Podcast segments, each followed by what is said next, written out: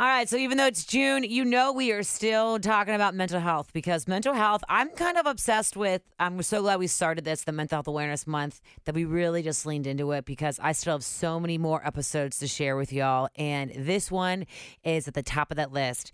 It's with my friend Sydney Eberly. Now, Sydney and I met at a bar, chain smoking cigarettes, talking about how we didn't want to be doing the things that we were doing at the same time, laughing our butts off a couple years ago.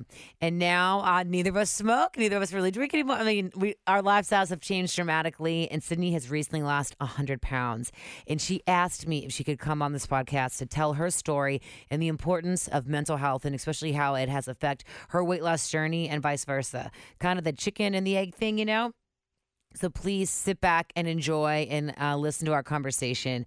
I love it. And I hope you can hear the bliss and the grin that's on her face throughout this entire conversation. She was shining ear to ear in my home. I'm staring at her beautiful face all night long. And God, we just had such a blast. So enjoy. And as usual, if you like the podcast, like, subscribe, tell your friends about it, tell them all the good stuff, the bad stuff, whatever. Write reviews, do all that stuff, and um, enjoy. This is Sydney Eberly no regrets, but also lots of regrets. Yeah. College was just, you know, Same. regrets. well, let's move on from that because Yeah. Sydney, um, you were here today because first let me backtrack. Mm-hmm. So the first time I met Sid, we were super drunk, chain smoking cigarettes at a yeah, we bar were. on like a Sunday, It was um Oscar Sunday. a school night. Yeah, It you was, know. um, and then, yeah. but but then then then I met you and like and like we saw each other a bunch after that and like you know, um, but Karaoke. Yeah, Mm-hmm. but it was drinking and smoking cigarettes. What's crazy is the two of us don't really do very much of either of those things anymore. This is correct. I would say we've both quit smoking, and drinking is few and far between. And also, Sid, you've lost a hundred plus pounds I sure have. since then, Yeah. which is pretty cool. And that's why you're here you. today. Yes. I mean, the journey towards health looks different for everyone. Yeah, Um, mine has been up over the roller coaster, down the roller coaster, Mm-hmm. through the loops. I mean, I grew up next to Kings Island, so I'm using a very Kings Island vor- reference. a vortex. a vortex of emotions. um, but yeah, I mean, it was. I n- always like how we met versus where we are now. Same people, cool. same personality, Yeah. different lifestyles. But that's, I mean, that's the beauty of It's a super cool thing. it's a super cool thing I know. of I- non-judgment. Like, because clearly we can't judge people for living that lifestyle because we been certainly have been there. Oh my god! Like my whole life, like my Oh. entire life. So you know what's great about it is, um, do you find yourself happier now? Oh, 100% confident Yeah. in saying yes. Yeah, Yeah. It's, you know, it's great is so Sid um, contacted me and said, "I want to come on your podcast. I want to tell the story," which is, and I was like, "Hell yes, you. let's get you, let's do this." So Well, thank you for saying that because sometimes I feel like, and you know, I'm going to say this from a feminist perspective is that women sometimes, when we assert ourselves in confidence, get mm-hmm. taken for being needy or being like too bossy or. You know, slid into your DMs on Instagram hardcore. it's like, I'm going to be on your podcast. And you're like, okay, I just didn't have your number anymore. I think yeah, I lost it in an iOS update or something because we definitely exchanged numbers at one point. Yeah, no, but it was definitely welcomed with open arms. Yeah, and I felt um, that. and you know, to the people who aren't responding well to a strong woman doing stuff, your loss. Okay, your Amen. loss. We, we come in open, open arms. How can we help? What what can we do? Right. So, I want to hear. So we are still doing um, celebrating Mental Health Month, which Mm-hmm. obviously it's a big deal to both of us, and both of our mental healths have been um, highly impacted through our change of lifestyle. But you mentioned something just a couple minutes ago about Mm-hmm. how when you were a kid, you were pre-diabetic. Yes. So has your journey to health, where you are now, claiming it back, has it kind of was it a lifelong um Journey? Yeah, journey of like like what was your lifestyle like as a kid Mm-hmm. and forever? Tell us about that. Well, the interesting thing that I've baffled a lot of doctors and dietitians and nutritionists over the course of my journey towards, you know, quote unquote health. Um, because when I was young, I wasn't eating anything different than kids our age were eating at the time in the 90s. Like Yeah. Dunkaroos were like you just your snack. Like that was Yeah. just, you know, it's what we chose. Or if we decided to have something on the healthier side, you know, that was just what was available. What was available to eat was what you ate. Um, and I think having two older sisters who have certainly had their own struggles in life, so I'm not going to say that they haven't struggled, but they didn't appear to struggle with weight in the way that I did. And Yeah. we learned early on that it could have been genetic, um, passed down from any combination of genes.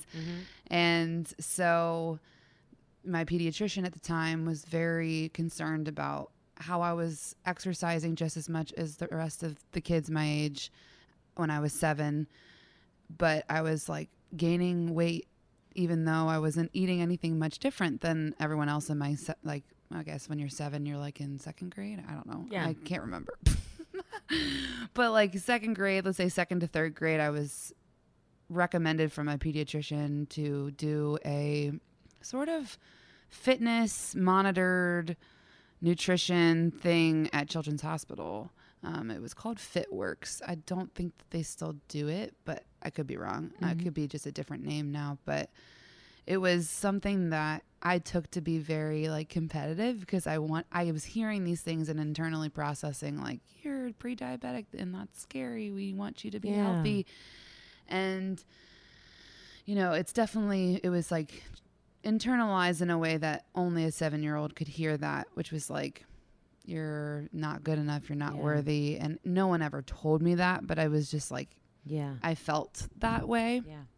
And, you know, fortunately, my competitive side, which then I was swimming too at the time and playing soccer and tennis, like just doing mm-hmm. kid things in the summertime, especially. And I was becoming very specialized in swimming, especially freestyle. And we'll probably get to that more later. But I was baffling like the the attending physicians of this and dietitians of this program at Children's Hospital because they're like, you're pre-diabetic, but you can run a mile in under ten minutes and not breathe very heavy. Were you like a were you a, were you a big kid? I was a big kid, but I was also just tall. I think developing like quicker than kids in my grade um, at the time, and I was one of those kids that would never hurt a fly. Like Yeah. I was a goalie on the soccer team, but I was talking to my friend Haley the other day because she was like, I was on a say soccer team too, where I would give the goalie like a flower crown in exchange for a goal. and I was like, I was probably the goalie because I'd be like,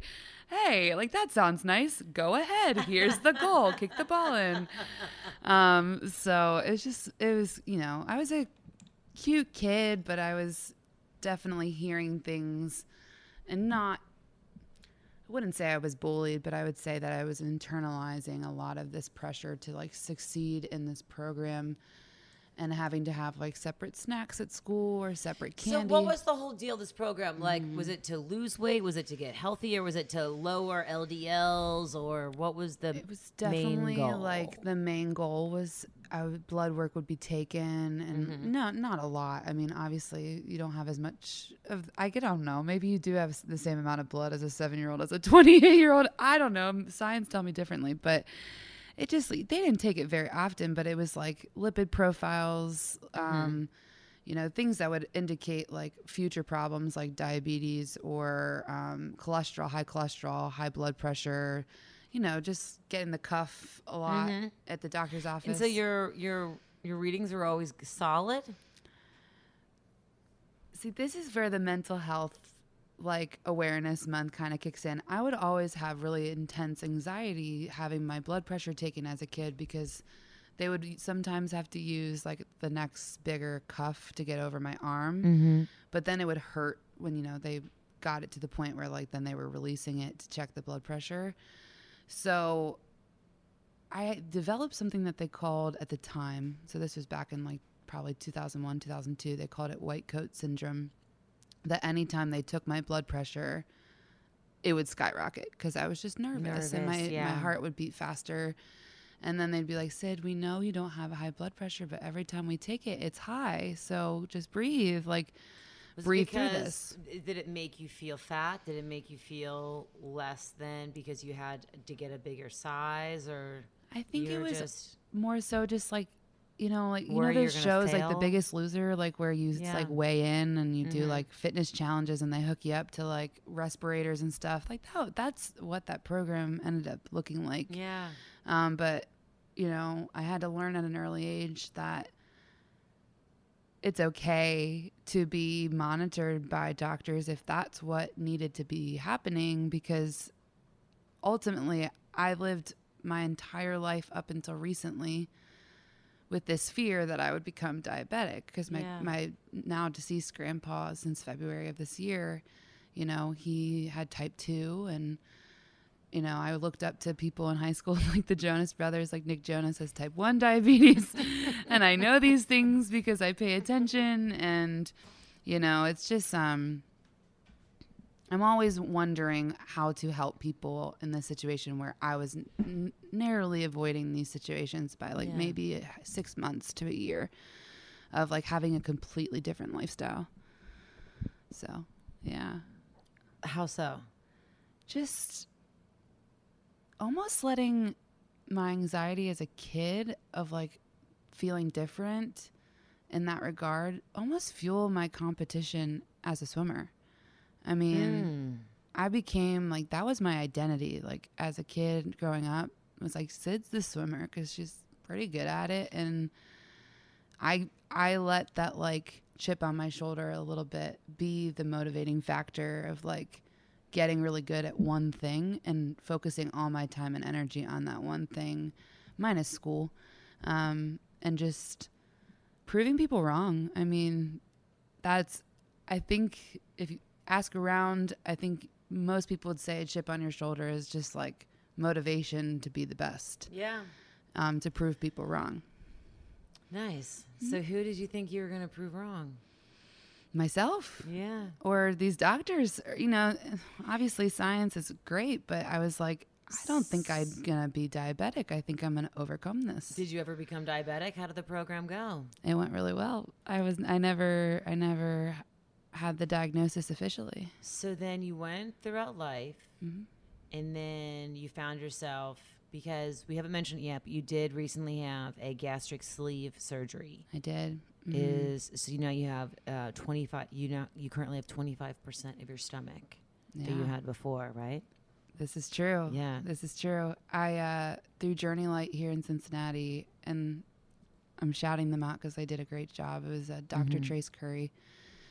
Um I just kind of got to a point where I was struggling with the weight gain, weight loss, weight gain, weight loss, Yeah. yo-yoing, Mhm. doing every sort of quick fix Ridiculous fad Mhm. diet. Yeah. hmm And they really like put my mind at ease from the very beginning. They're like, this is this is pretty permanent. So, Mhm. um, although sometimes weight loss surgery has that negative connotation or that negative assumption behavior behind it, that it's like you're doing it for the reasons that it's like cosmetic surgery or even who cares if it's cosmetic? Who cares? Yeah. But like at the end of the day, like for me, I went into it with lots of reasons for why I was doing it, and Like- no one really wanted to ask. Well, why did you? I have just feel like one setback after another, a lot of adversity in my early childhood to adolescence that, you know, eventually became why I'm doing the podcast on Mental Health Awareness Month. You know, it got to a point where my weight was also affecting my mind. Yeah. I mean, if there's newer science out there that will suggest that your weight plays a huge role in your mental health. I mean, I, I can, yes, I would say definitely. How was it affecting you? I mean, I couldn't get out of this cycle of like depression. I mean, I I would climb I would climb and crawl my way out of a depression, a seasonal, you know, winter Mhm. depression. I know a lot of people are affected by that, especially in Cincinnati or just the Midwest in general. I was just barely hanging on. I mean, for years, just like Do you think that you were like eating feelings, like emotional? yeah, Just, or just comfort was comfort was comfort. I mean, when we met, my Mhm. comfort was alcohol and cigarettes and bar food, you Yeah, know. dude. I mean, that, that life. Yeah. that life is cyclical too though because i know for me personally not just you know i can't speak for other people but alcohol being a depressant that we Mhm. know was never any never serving me the next day with you know the whatever day of the week scaries because you know Yeah. some people say sunday scaries but i used to go out every Every day of the week every day. so I never, I never saw. I a oh, day was always scared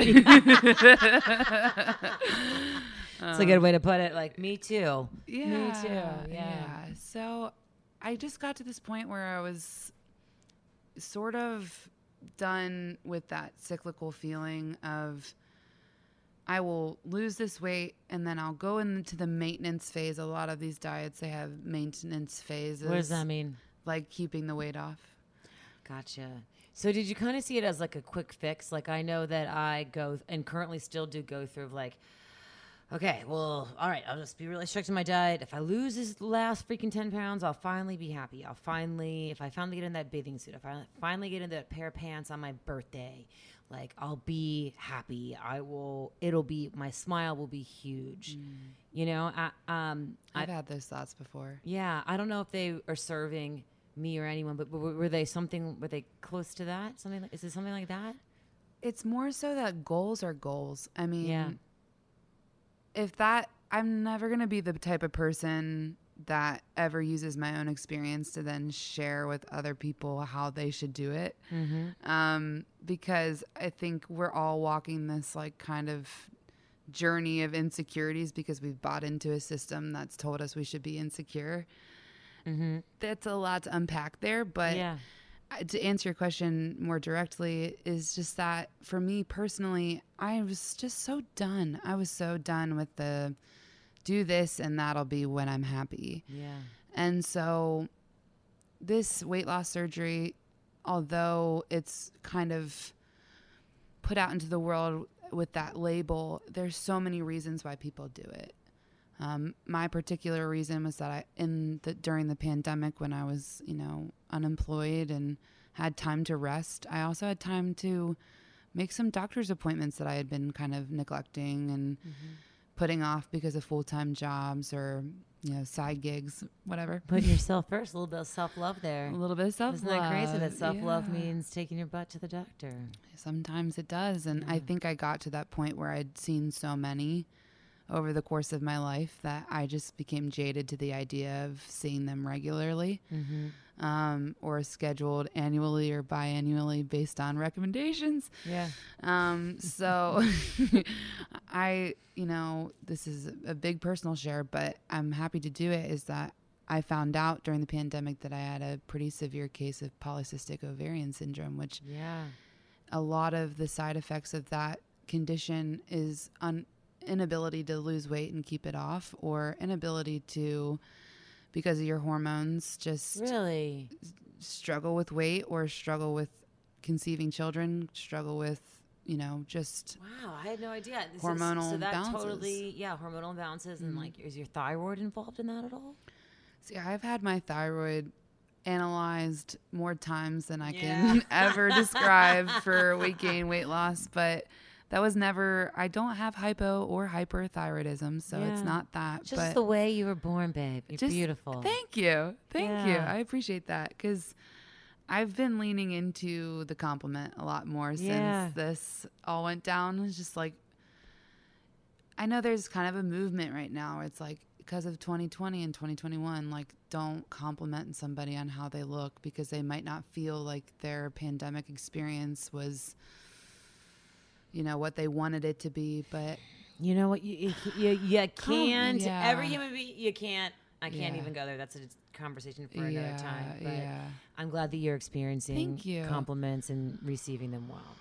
that's that was the only thing I brought up was just like I've never been able to receive a compliment. Like Mm-hmm. I think I've been in my own head about beauty for so long that because of my experience that now that when people are like, "Wow, you look fantastic." I'm like, "Wow, thanks." Thanks. Do you feel fantastic? I do. And I think that's all that matters, right? Is that you feel better or you feel happier because of choices you've made. Well, I can say, um, like infertility in women is a Mm-hmm. huge, huge scary. Is huge, Huge scare. scare um, for very many different reasons. I know I started getting my eggs checked. I guess it was right when I met you. I was having so many issues um, just with internally in my body. Like I was at the doctor. I was on meds every day for like two years, and Oh, wow. I was like, I'm going to become infertile after all this. Like it's it that definitely was a huge impetus for me to change my lifestyle as well. When someone tells you that like other things in your life are going to be affected because of, of some weight, you're like, Right. whoa. So good for you. Thank you. I mean, I think, you know, when I thought about what I was going to say when I came on here, it really truly came down to a couple things and something that I've struggled with with just my own mental health struggles is that when I am authentic to who I am, will people enjoy that person? Yeah. will people will people be drawn in by that or will they be like mm, i don't know about that person Mm-hmm. um so I feel you on that. I, I think that's kind of some, something that we all are scared of. I know mm, um, in my personal experience, I've thought, am I still going to be good at my job? My job is kind of my whole life. Like, if I change these things of who I am and what I'm doing, am I still going to be able to be me? Am I still going to be able to be funny? Will I still do well? You Mm-hmm. know, it's a huge mind. I know because So- you're a creative i think we're both creatives Yeah. and when our creative juices are f- proverbial there Mm-hmm. proverbially can't say that word man Proverbially. I Proverbially. can't either. I can't put my retainers in. But you know what? I've yeah. heard this talked about before a lot too with um I don't know I don't know if you want to call like your journey to where you are now some sort of addiction, but I've like struggled with so many different addictions between like Sure. alcohol and food and Filling the void. Yes, and smoking a lot of smoking. And I've, I've I've heard it with a bunch of other pe- a bunch of other creatives. Like I was worried that if I quit smoking, it was such a huge part of my life and who I was. how I met people. wasn't able to be me and express myself right the way that we have. And um, how do you feel about that now? Oh goodness. I mean, the first time we ever talked, I think we talked about, wow, we need to quit doing this, but it's my favorite thing to do because I meet awesome people while I do it. Smoking, yes, smoking The- cigarettes. The community. Um, the community community of of, the, smokers, the, the yes. patio in the, you know, in the middle of winter, um, Yo. especially. There's a fire. There was a fire. At the time, that's when I would call myself a dumpster smoker. I was like, I only smoke next to the dumpster, and whoever walks by, I will talk to. Be like, it was the dumpster that was on fire, not my life. so, um, yeah, for for sure. I think, not gonna lie, quitting smoking, hardest thing I've ever done. Yeah, it sucks. And I've done some really hard things in my life. It is an addiction. I mean, I never wanted to admit that I was addicted to cigarettes and I never wanted to point fingers at to whom started me because it was my choice. I mean, I I sat down one day and I was like, I'm hungover and someone told me that having a cigarette would help with that and Oh my gosh, who told you that? I have no idea. They were lying. They lied. They bold faced lied. They didn't to lie too bad because I did feel better. but you know, it's just one of those things that I came into college and I was looking for something more than what I had in high school, which was all swimming. No, like not. I didn't have zero fun, but I definitely gave my life to something that then ended because of back surgeries. So I had this like identity crisis in high school that was like I'm I'm for the last 15 17 years of my life because I started swimming so young I was Sydney the swimmer and now I'm not that person mm-hmm. and so my first like really bad depression happened my junior year of high school at Ursuline and whatever I moved on got through it but like it developed more issues because I just didn't move past Didn't that cope. identity Yeah. crisis so fast forward to when we met and I'm smoking cigarettes. I had this same identity crisis a couple times in undergrad Yeah. to the point where I actually medically dropped out of my senior year of college. And what were you studying? Public relations. And what what was the thing that was take what with your identity crisis Mm-hmm. and these bouts of depression? Like, we can you tell us a little bit about what was really um, causing it, what you were thinking, you know? I was thinking to myself, who am I? I mean, I was having like if we're boiling it way down, it was an existential crisis of like who where in the world does Sydney fit in if she's not Sydney the swimmer? Well, so a lot of people go through this um, at certain points in life, especially when we're younger. And so, how did you deal with it and cope? Dancing on tables, man. I mean, I you and I have done dance fix together. You know I love to dance. I But do you think uh, do you think some of these behaviors oh, were like like some negative behaviors? yes. What I think is like important to talk about is that some mm, people have these issues when they're younger, and then they form coping mechanisms they don't grow out of, Right. or they have to have these moments later on in life, like you, like a hard stop, and like me, a hard stop of like, man, Personal boundaries. I mean, like I started doing this when I was young, but like I never stopped doing this, and now it's affecting my life as an adult, and now. My family were big like storytellers. We're we just love to sit around and tell stories over and over and over again to the same people who have heard these mm-hmm. stories over and over and over again. Yeah. But like at the same time, these hardships, these moments of adversity have always come from such a genuine place of like I've never stopped being who I am. I've just gone through some really hard things that then these bad behaviors came out of that. But that doesn't mean I'm a bad person. It doesn't mean you're a bad person. It just means we're making mistakes in a way that's filling a void that we don't know what to put in that void right now. Did you think you were a bad person? I think at times I was like, if I may Yeah, curse, I was like such an asshole in college that I was like, I'm still kind of repairing these relationships with people that I never wanted to admit it was because of me that these relationships were falling apart. Did you ever think within it that, like within you, that like you were bad, or that it made you feel so low within you that like you thought that you were a See, bad or less than human No. going through this stuff? Oh, that's amazing. That's remarkable. Well, it's also good to know that you, like, so you didn't go, you, you weren't there, but you still had all these coping behaviors happening at the same time. yeah, I mean, I'll be straightforward with you in high school and in college. These thoughts that were not my own in my head were bad. They were they were louder than the good thoughts. Yeah. Um and then you're in a situation of like these unworthiness loud thoughts in your head are drowning out every other good thought in your mind that even that small spark of light is about to go out.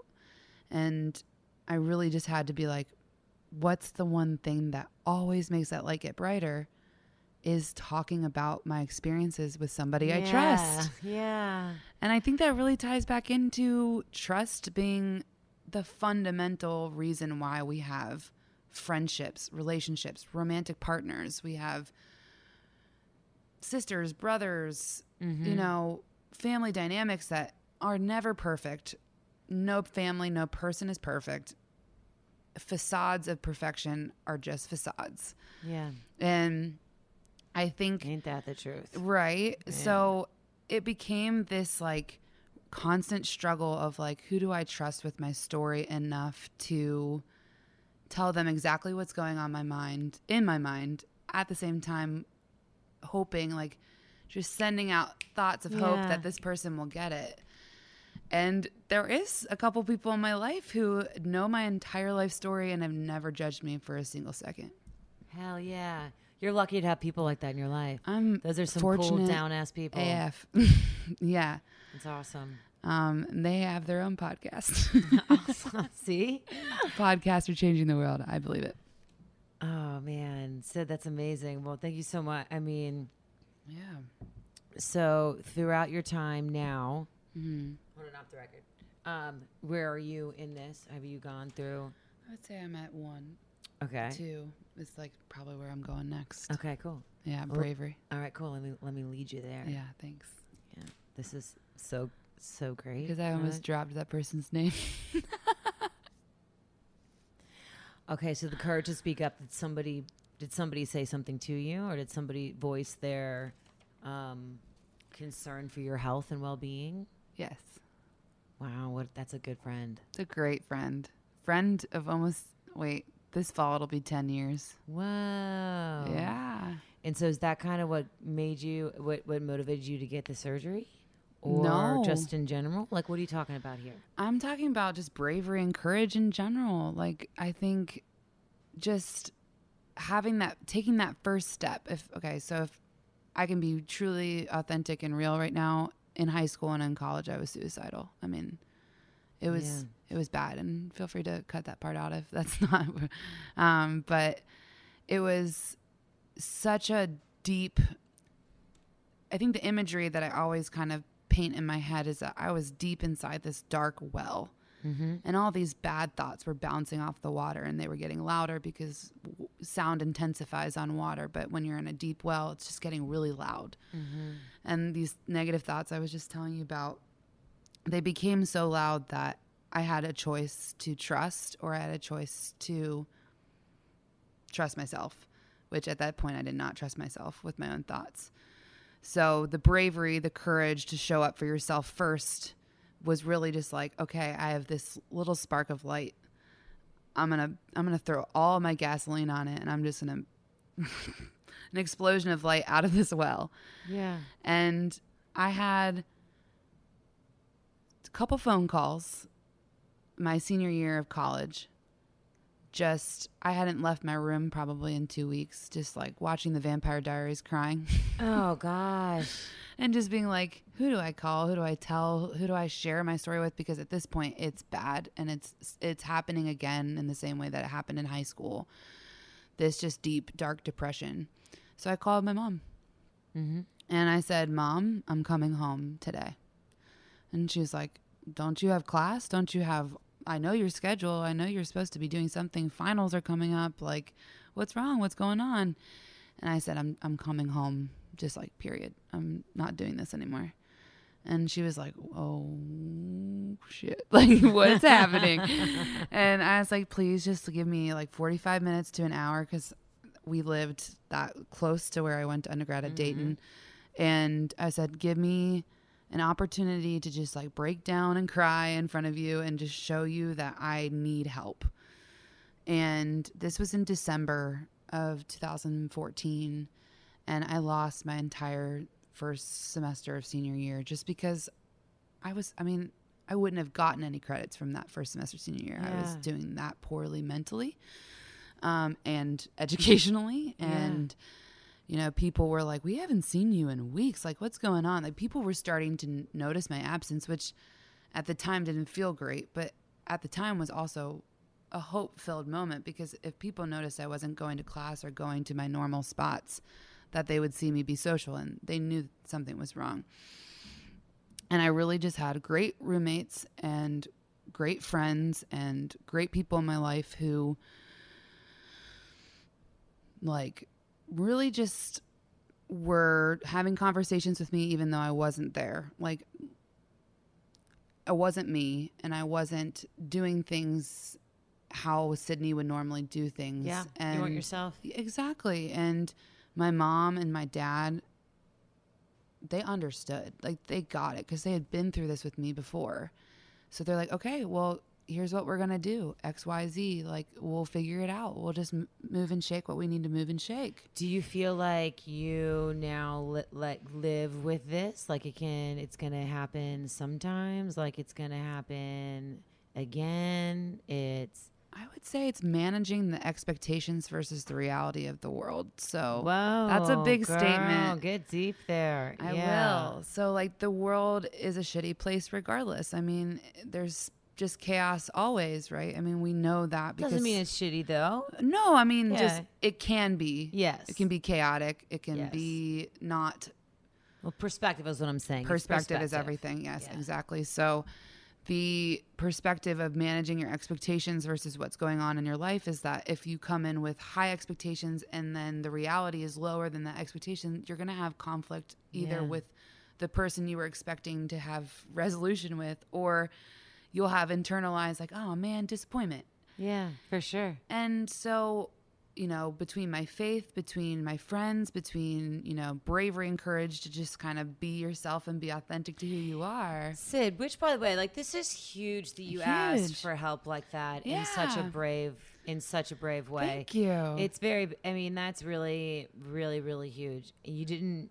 You didn't have to do that, and Yeah. you have great people around you. But uh, uh, but it all starts within you. yeah. I think I think if I can backtrack just a little bit, humor has always been my number one thing that like gets the tension off my shoulders, out of my neck. Mm-hmm. Roll the shoulders. Just laughter is like my best medicine. I think that's what. Can, that's really what bonded us: the cigarettes and the smoking. Cigarettes and laughter. Every five cigarettes, I'd want a menthol. Sid, Sid, come through. yeah, exactly. Um, I was happy to be that person, except for my wallet was a little thin that night. So I was like, "This is my last one. Here, have."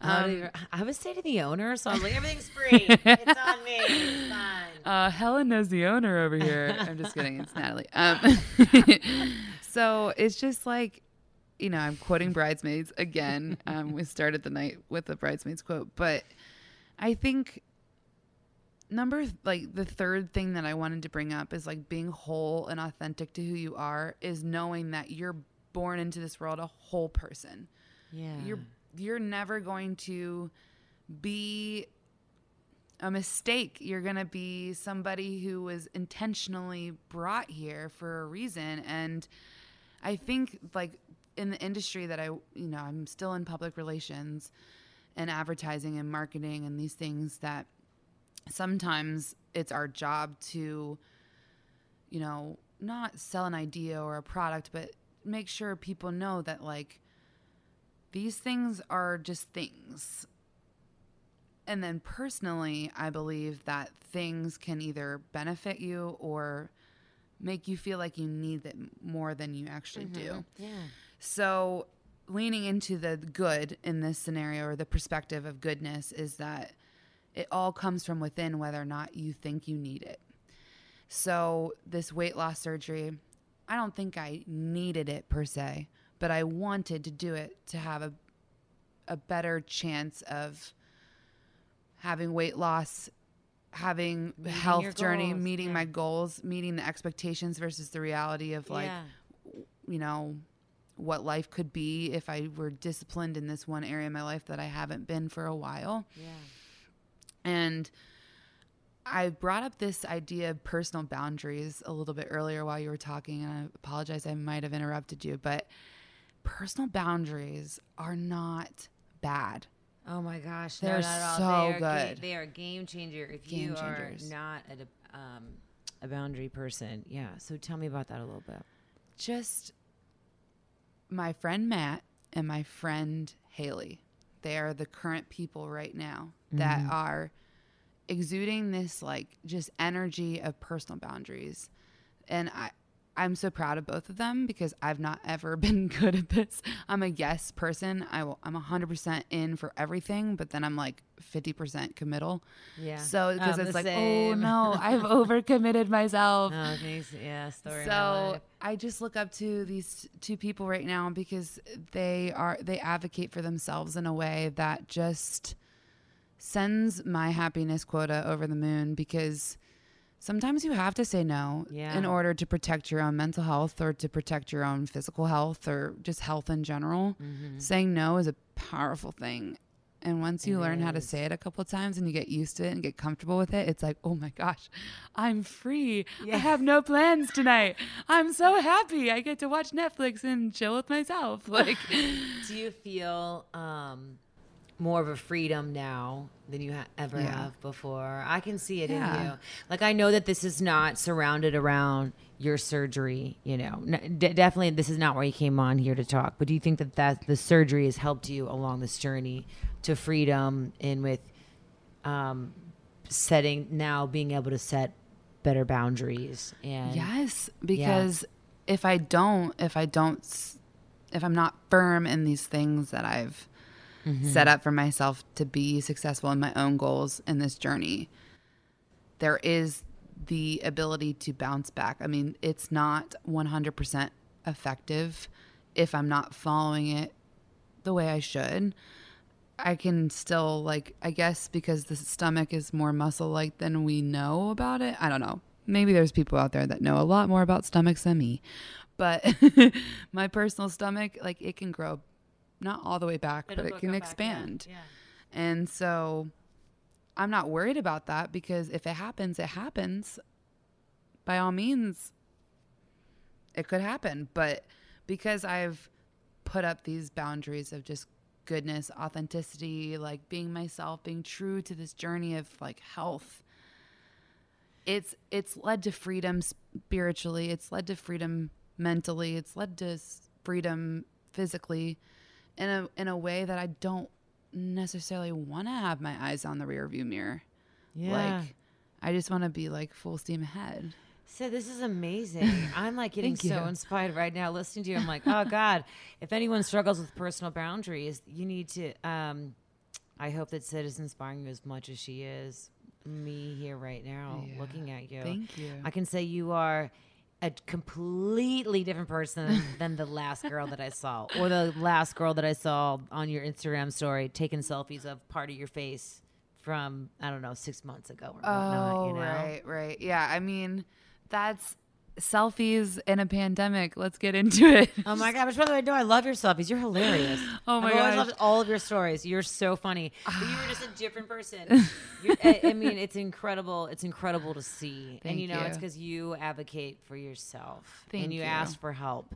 I do. And, And- that's it's there's no shame in that. No shame. No shame in asking You- for help. You know, I think it's so great that you you can say this so easily. I'm a lot older than you, and it, it took me. I mean, mu like so much of my life. Only recently was I able to really lift some of the shame of a lot Mm. of daily behaviors I was doing every day. And then as soon as you do, just by one little one day, can really change your life. One, One day. day. One day can really change your life in having a conversation with someone in order to move it into a different, more brighter, more brighter future for yourself. Exactly. And I think that's why like I'm moving more towards is just like I know we sort of talked about compliments earlier. I love nailing the compliment. That's my favorite thing to do. And it's like I usually probably pick the worst one to, to do. I'm like, your smile is gorgeous.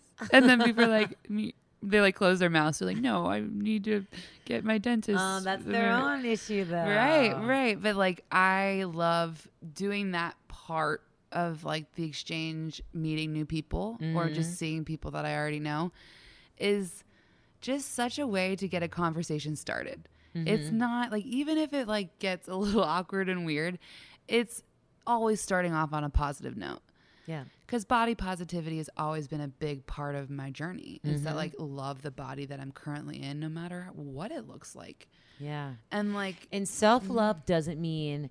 Hold on. Can I speak on that a little bit? Yes. It doesn't always mean like I love.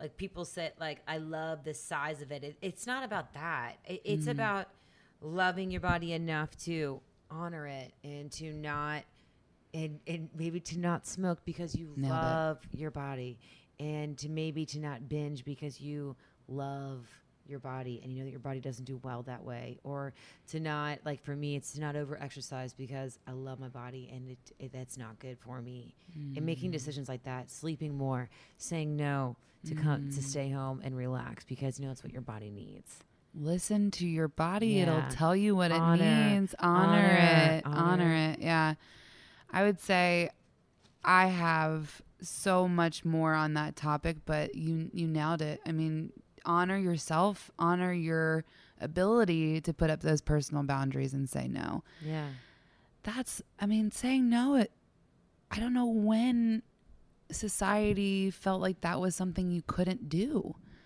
I know. You know, I don't know. I think maybe like as women, it's always been this way, and we're growing into it mm. now. maybe Maybe. yeah. And I don't know. I'm not an expert, but I do think there's also a lot of esteem Mm. that comes with gluttony of work. yes That comes with I'm so busy. I'm always working, and and I have so many things to do all the time. You know, Yeah. I've definitely been wrapped up in that. But I think that it's like something that's just like kind of there yeah and has always been there. Well, and if I may spin it off into that creative conversation we were having earlier, I'm a writer. I mean, Mm-hmm. that's my creative side. I love to write, but that also came from the fact that I had ears, ear, nose, and throat surgery when I was three because I had 30% hearing loss in both my ears. Gosh, So, you know, as a young person, I had to like maybe read lips or get really good at reading comprehension, you know, standardized testing, whatever. That's Yeah, all yeah. changing a little bit now, but which I'm happy about personally, personal opinion alert. Um, but at the same time, it's just like youth or children or kids just have an opportunity to be so authentic to who they are because that's all they know. Yeah. Um, and when I was a kid, I was the funny class clown, do anything like for the sake of the punchline. Like I think of Chris Farley as one of my biggest comedic influences. Same. And I literally like uh, I just said literally like my mom. That's funny. Um, but I would watch Saturday Night Live with my parents, and they probably didn't know I was watching through the banister, but I was watching, and it would be like Matt Foley interv- intervention God. intervention speaker. I mean, inspirational speaker. and I was like, "Am I having an intervention in my own mind?" Because I just said that. Um, but no, it's it, just think of like Lottie freaking Daw living in a van down by the river, like that kind of stuff, or Da Bears, like just Chris Farley is one of those. Remember the Chris Farley show when he would call when he would when he interviewed Paul McCartney? Oh my gosh, so much lulls. Do you, remember, do you remember when you were in the Beatles? like, oh, that's Do you remember when you're still in the Beatles? uh, no, I just like that was like the biggest takeaway from that skit is like you know whatever. but I just I also like had teammates like on my swim team who were big into comedy too. I think of my friend Ethan who had Best of Will Ferrell like on a DVD that we would watch in between practices. It'd be like Cheri Oteri and Will Ferrell being the Spartan Spartan cheerleaders, cheerleaders, yeah. for Bobby Fischer or not Bobby Fischer, but they were at that chess tournament. You know, just like influences being influences on my life. Comedy is like I love stand up. I love that stand up comedians now have podcasts. Like Yeah. I just love listening to it constantly. And one of my best and favorite comedians just got out of rehab and Nice. it's John Mulaney Oh yeah. and proud of him because like i think he also has like a very hard struggle with mental health and maybe He that's an does. assumption I didn't know he's getting divorced, and he used to drink a lot too. His early comedy was him talking about um, his- Alcoholism. yeah, Mm-hmm. I didn't realize that. You know, I used to do stand up too. Natalie you did not i've I done it before too but i got stage fright really bad and i've never gone back Yeah, no, I did. I like, you know, when I moved home, I was in LA, like doing Second City, doing um stand up. oh loki uh loki No worry, I never did. I mean, I didn't like make it a thing. You know, I was just doing it. no but and second wasn't- city is huge i mean that's out of chicago right No, I went to the LA one though. Oh, no one goes to. Yeah, but everyone went to UCB at the time. I think UCB closed over the pandemic. Isn't that crazy? oh no i I i, hate hearing those stories Ass cat is gone. what okay I think. Don't quote me on that shit. But Hmm. anyway, but like it used to be a big part of my life, and now um I get to do a lot of podcasting and like radio. You know, just write write all day. Yes. For work, so it's wonderful. well and that's So I feel to- you on that. yeah back to being like the creative sometimes creatives have this very dark side to them Yes, there's a lot of Comedians darkness that lives especially. inside. so you have someone like chris farley unfortunately you know Mhm. passing away OD. before his time because I, I think his dad i mean I'm, i watched the documentary i'm going to get this wrong but maybe his dad was like his b- number one fan best friend and had passed away or was sick or something. Mm-hmm.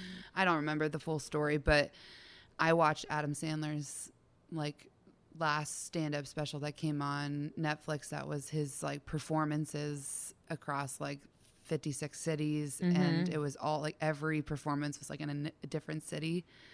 But like one of the last second to last performances i think was a song dedicated to chris farley and i just remember watching that and it was like decently long and you know it's about him like until there's a point in the song you're like maybe it's not about chris farley because they're not showing anything on the screen that's like anything to do with him and then all of a sudden it's like his name's in the lyrics and his, his images are everywhere and i just i cried i sobbed because i know that feeling of like my medium might be more behind the scenes and writing but i love like right now hannah gadsby i don't know if you know her she's from tasmania um, but does a lot of her stand-up comedy for netflix out of the sydney opera house in Mm. Australia. And like, that's my namesake, right? Yeah. I'm like, I would love to go to Australia to see one of my favorite comedian women, female comedians. Oh wow! You know what? I hope that you start doing stand up again as a form of your um, therapy, going through this, and share your journey. You're hilarious. Well,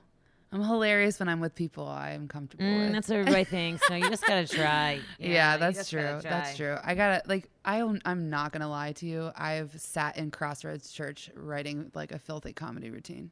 Yeah, dude. I was like, I'm sorry. Whatever, whatever. I'm ends- sorry, whoever's up there. Like, I'm just gonna write this on a piece of paper Yeah, and please forgive me. Oh, well, it's great to you write about Yeah. it. Is you're getting it out, and uh, you gotta share it with the world. you, you have to be. I might make you do it. Somebody made me do stand up, and it Oh. was like the best gift anyone's ever given You me. would be the greatest accountability partner to them. be there for me when I'm doing it because girl.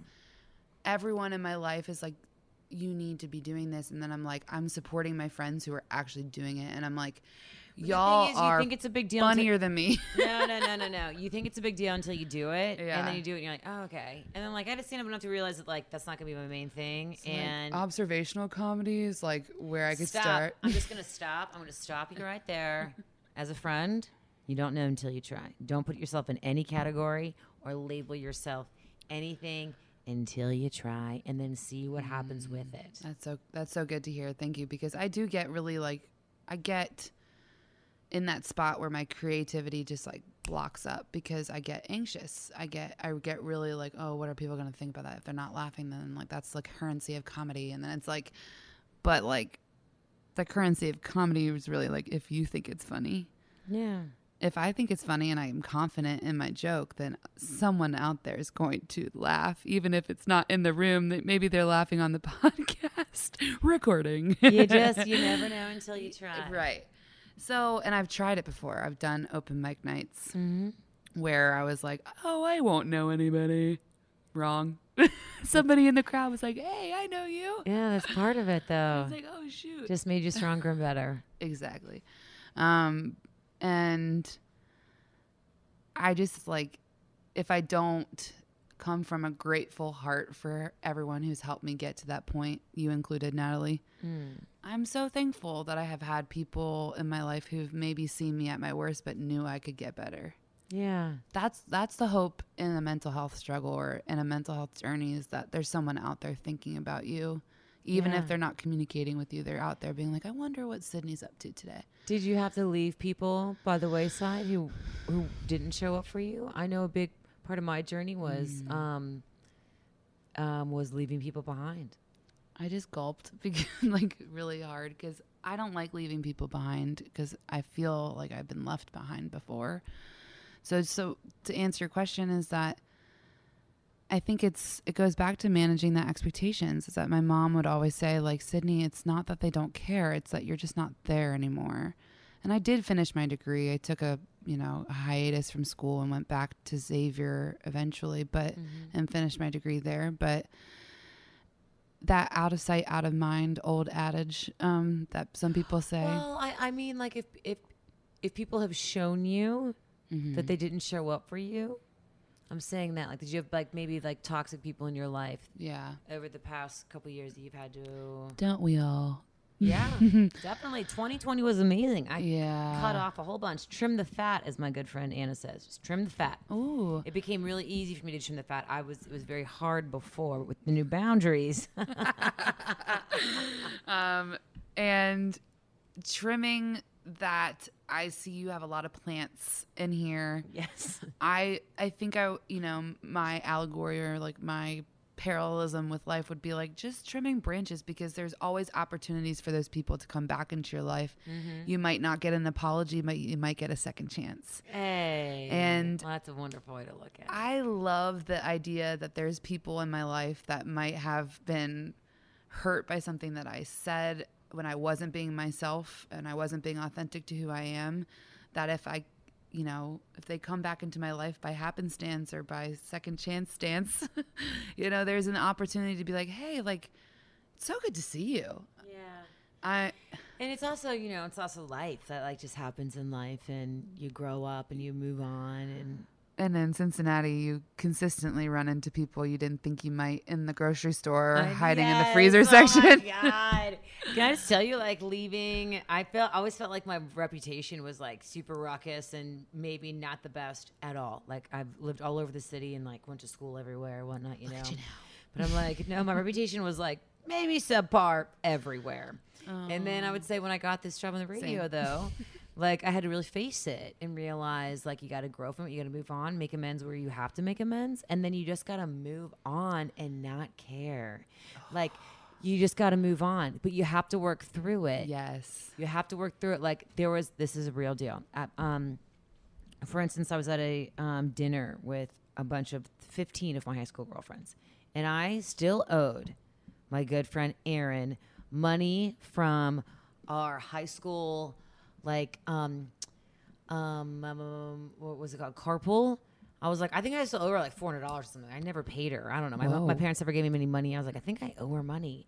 And I like 33 years old went to this dinner party one night and like said in front of everyone like, Aaron, I owe you money. I feel like a piece of crap about it. I want to give you this money. And she like started laughing in my face. She was like, I like have three kids. Like I do not. What are you talking about? And then but but then another friend looked at me and she was like, Yo, you had an issue within you. You brought attention to it. You shared it publicly. No one cares.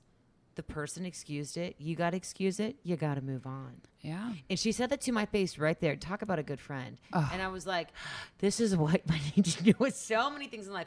But like this, with this, this same thing. And I have written down, you know, this kind of cancel the debt Mm-hmm. because that can mean a multitude of things for a multitude of people. But for me personally, it's personal, like IOUs or because you got my back, I now need to do something in return. Mm-hmm. It's cancel. If anybody is out there listening to this, cancel people's debts to you. Like, not if it's financial, that's a different thing. I mean, obviously, you have Yeah. to advocate for yourself and your own finances. But when it comes to like, oh, like I'll pick up the the tea if you pick up the, you know, the sunglasses. These are terrible examples, but mm-hmm. like, there's this idea that when you feel like you are indebted to somebody based on like something that they might have done for you that's a good deed Yeah. that we feel like we then owe them that person another good deed or paying it forward would be really truly what's the best way t- to be in gratitude and authenticity is like oh someone did a good deed for me i'll do a good deed for someone else Yeah. and then it's this like kind of chain reaction of good deeds but what i've learned through like therapy and seeing my doctor and my psychiatrist doctor you know is that like this idea that generosity is where you can find so much joy and sometimes the opposite of generosity is stinginess mm-hmm. sometimes people can be a little stingy And we that's okay if that's what they need to be for their own personal journey. But generosity really is like giving to others without expecting anything in return. And I've not always been good at that. I've always been someone who's like, I will be generous with my time, my energy, my until my cup runneth empty. But then this idea came to me through faith and just all other things like therapy that you can't pour into other people what you don't have. Yeah. So if your energy is depleted, your finances are depleted, your generosity has gotten too generous, or you now have to be stingy because you have nothing left to give. Make it a balance. I mean, make it something that's like, I'm going to be generous all day on Saturdays. I'm going to serve, I'm going to do a service project. I'm going to go help clean the community, or I'm going to do something that benefits more than just me. Mm-hmm. And then you see the community thrive three months later because someone was like, oh my gosh, like, you know, downtown Cincinnati looks fantastic because somebody did something like somewhere, whether it's the people whose job it is to do that or someone who decided to do it out of the goodness of their heart. And because they saw a Skyline Cup and they're like, oh man, that might have blown off the trash can. Let's put it back in. No assumptions. It's not that someone dropped it there on purpose. It's that it very well could have been a breeze right through Vine mm-hmm. Street, you know? So it's just like this idea that, and I've also heard like Brene Brown. I don't know if you've heard of her, but oh, she's, Oh, yeah. yeah. she talks about generosity, gratitude, authenticity being like the you know couple things that help with mental health. Just getting out of the hole Yes. or getting out of that you know deep well that I kind of described earlier. Yeah, the giving. I would say the more you you get what you give, and it's Yes. so true. And I would say like definitely volunteering and giving is um, at least for me like what saves me and keeps me sane. 100%. Yes, because it's like it's something that takes the ego out of it completely. Yeah. You're definitely focusing outside of your own self, and you're focusing on other people, and sometimes that is exactly the balance your brain needs. Oh my God, totally. God, like the levels of depression that are so selfish we don't realize. You know. Or just like you, it's survival. You know, Yeah. you have to be so self-centered in a depression. Exactly. I don't mean in a bad way. Oh, no, I like, know you don't. I know you don't. It's just that's how it goes. Ah, But like music, music's a big thing. I love to write, but I can't write lyrics. I can just write reviews about music. Oh, stop. I but like that was something we were talking about way earlier was this like unifier of the world being like something we all have in common. We all have our favorite song, genre, artist, but it's a terrible question to ask somebody because it's like how do I choose? Yeah. I recently asked somebody that while kayaking. I was like, "Who's your favorite artist?" They're like, "Oh my gosh, which genre?" And I was like, "Well, which genre is your favorite?" They're like, "Oh my gosh, what a question! What a loop!" I was like, "We are we're never gonna get to the answer here, are we?" And I was like, "Well, relating to people through humor, or relating through mm. through lyrics, or relating through music, writing, creativity." does bring the world together. That's my that's my claim is that there's something in this universe that's meant to bring us all together and I really think that music is a huge deal for that because it's regional. You know, you've got mm-hmm. you know, and I feel like in Cincinnati we have a big push with Riverbend with like country concerts and stuff like that and those are fun. Um but you know for me growing up it was all about like classic rock and then it was about like elton john was like the only artist i'd ever listened to as a kid Yeah, I love Elton John. El- elton john's fantastic but then it turned into freddie mercury queen like i just Yeah. went through that linear progression of like I can't hear very well as a kid with 30% hearing loss, but I can hear Elton John and Freddie Mercury Yeah. slam on the keys or on, you know, whatever instrument they're playing. And it was kind of like, if I can make this a joke, is that my mom would be like, So, Syd, who sings this song? And she would only ever ask me if Elton John was singing. So it's like I had a one in two chance of getting Queen or Elton John right. yes. Um, yeah, so karaoke is like I'm not a great singer, but I love to do it because it's that freedom of expression. Mm-hmm. Art is able to help people express their feelings. And I'm at a point in my life where my feelings are intensifying about what's going on in the world that I need an outlet for these feelings, and that's my writing. Oh, beautiful. Mm. Beautiful. Yeah. Well, regardless, it's like getting it out there, getting outside of yourself, writing it down, writing, writing, giving, being, putting somebody else before you. Yes. And choosing to do that. Choosing to do and that. And sometimes choosing yourself in order to re up the the, the mm-hmm. joy cup overfloweth so therefore then i can pour into other people well, balance. Yes. i think of like do you know those buckets that fill up with water at like water parks that then tip and then they mm-hmm. tip into other buckets that tip into you know i think mm-hmm. of that as like my imagery for choosing yourself first and then when you feel comfortable and whole and worthy with yourself giving that to other people because that's what people are going to be like yeah that's the vibe Amazing. Yes, so true. And I think that that's a beautiful place yeah to say goodbye. ah, i love it Thank you so much. it's a vibe you can't like you got to come back. I say this to everyone. I hate because Yeah. I hate ending these conversations, but every time I'm like, you got to come back. You got to come back. This is Syd Part One. Do you have any um any parting words? parting like to say? words oh man that's like asking someone their favorite song or from their favorite genre but i would say be yourself i know people say that a lot but being authentic to ourselves is all we got. That's all we can control in this world is who we are and what we say and what we do. You know, I'm looking across the I'm looking across the table um, at a totally different person, a totally different woman who advocated for herself, and you got yourself where you are now from putting yourself first and asking for help, and then just doing all the work along the mm. way. So congratulations. Thank you. Thank, thank you. you so you much. too. You too. We did this. We High did, five. girl. Yeah, yeah. oh, rad. This is great. And I'm sorry. Syd, thank you so much for coming on. Another another conversation. I am just so thrilled that she felt confident enough to reach out to me because she wanted to share her story. And if you are like Syd, please contact me. Let's get together and let's do this. It's Natalie at WKRQ.com. And you can find Syd and ask her any question you like. She's so open to any conversation any of y'all have. You can find her at Instagram is the best way. It's at Syd Eberly. That's S Y D E B E R L Y. Love you. We're going to continue doing a lot of mental health stuff uh, right into June, and June is also Pride, so we got a bunch of that stuff coming up as well, and everything in between. We're just having fun, you know. We out here doing whatever, um, whatever it is you do today. Make yourself proud. I'm Natalie. I love you, and I will talk to you soon. All right, bye bye. Like, subscribe, tell your friends, do all that stuff. Okay, bye.